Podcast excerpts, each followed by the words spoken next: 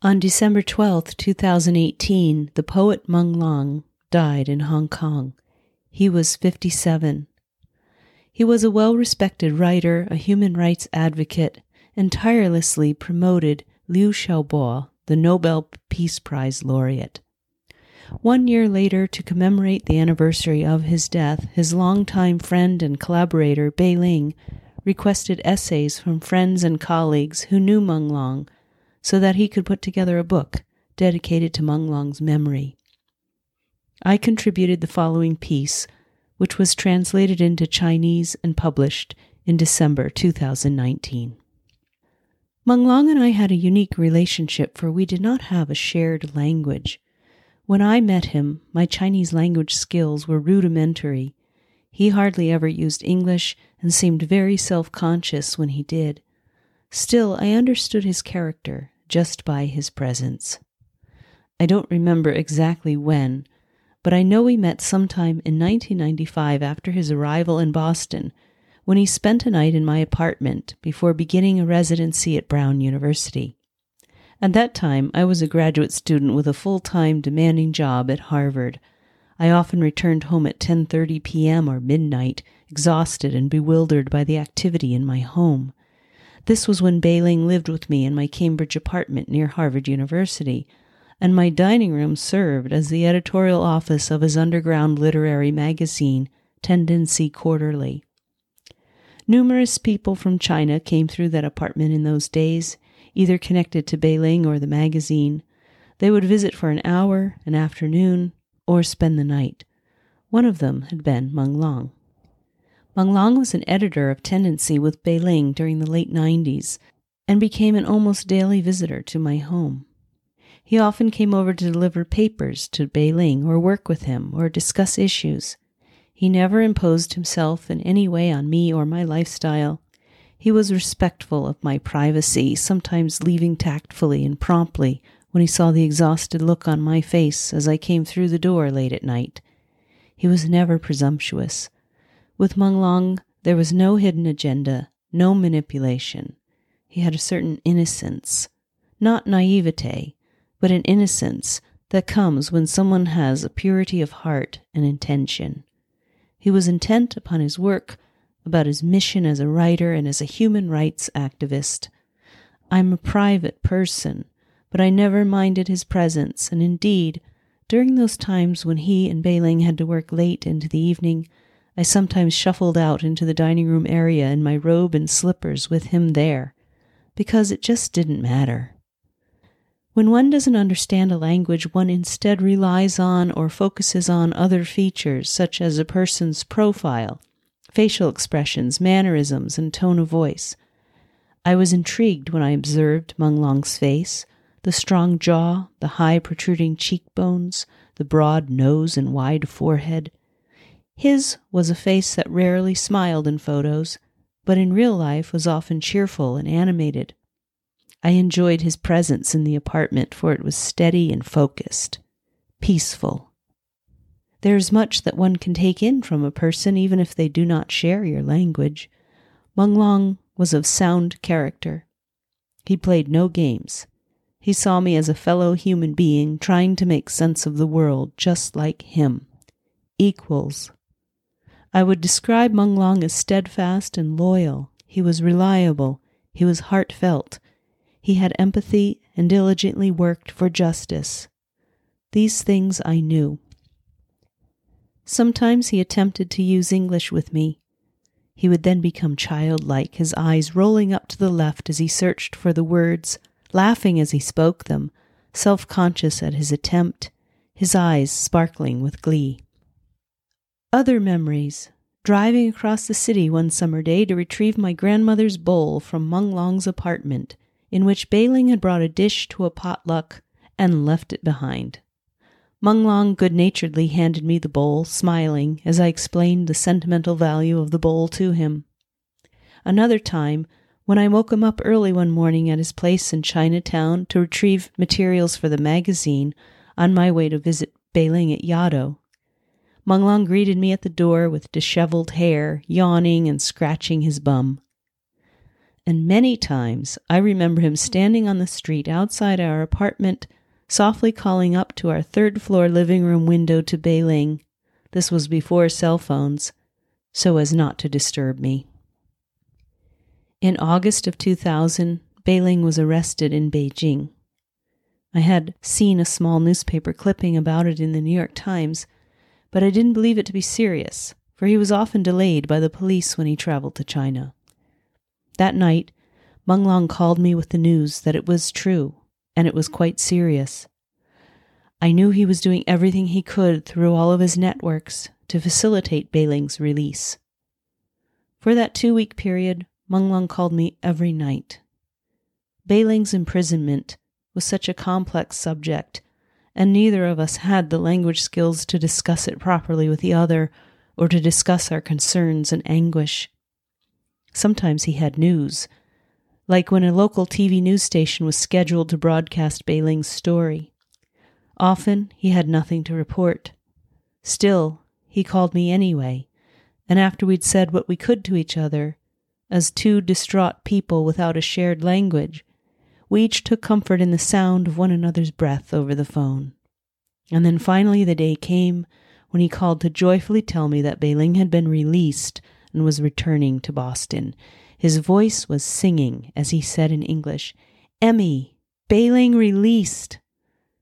I didn't know any of the details, but there would be plenty of time for that later. That same evening, Beiling called me after landing at Logan Airport to tell me he was safe. I left Boston in 2002 and in 2004 moved to Washington State, where I worked on an organic farm on the Olympic Peninsula. That spring, Beiling told me that Meng Lang was giving a poetry reading in Olympia, about a two hour drive from me. I arranged for the day off and eagerly drove to the location, where I greeted Meng Lang. He seemed genuinely happy to see me. I also met Denis Mair, his translator, for the first time. This was my first opportunity to hear Meng Lang's poetry in English. I knew he was smart and capable, and was articulate and gifted with words, but there is so much nuance missed when one can't understand Chinese. Here I had an opportunity to experience Meng Lang the poet. I was moved by his poetry, but not surprised by what I found to be great courage in his naming of the ugliness of life and great beauty in his ability to be honest and heartfelt in conveying his tortured feelings. It was a delightful reunion for us, wonderful to see him in a new environment and to see him honored as the poet that he was. I felt very satisfied to have been able to attend, and my heart was full as I drove back to the farm at the end of that day. The last time I saw him was 2018 in early July in a hospital in Hong Kong where he was dying of lung cancer. I had flown into Hong Kong on my way to visit friends in Shenzhen. From my hotel, I jumped in a waiting taxi, and as I hurtled over the hills of Hong Kong, a city that had changed so much in the 30 years since I had last seen it, it seemed sad, unreal, and strange that I was on my way to say a final goodbye to Meng Lang whom I hadn't seen since the poetry reading in Washington almost 14 years earlier. It had only been less than a year earlier that while visiting Beiling in Boston, we had Skyped a healthy Meng Lang living in Taiwan so he could see me and my then 11 year old daughter. Once at the Prince of Wales Hospital, I made my way to Meng Lang's ward, following the instructions Beiling had given me.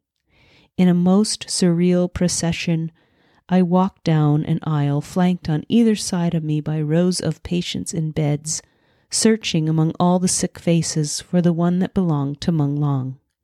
He found me first, crying out with a soft bird like cry and extending a thin arm out from under his bed sheets. I took his hand immediately and kept one hand on his arm for the duration of the visit. I wanted to keep a physical connection with him, patting him, a little token of love and physical support. His familiar mane of hair was cut off, cropped close to his head. His cheekbones protruded even more on his now very thin face. Beiling had explained that he might not remember me or might be confused, but he was very lucid. His wife, Tu Cha served as translator for us. As we talked, it was clear he remembered everything from our Boston days and the poetry reading in Washington. I thanked him for crawling me every night when Beiling was in prison. He stared straight ahead, nodding solemnly, and I could see by his face that he remembered everything from that period. I watched as his wife fed him a little egg custard, glad to see him eating.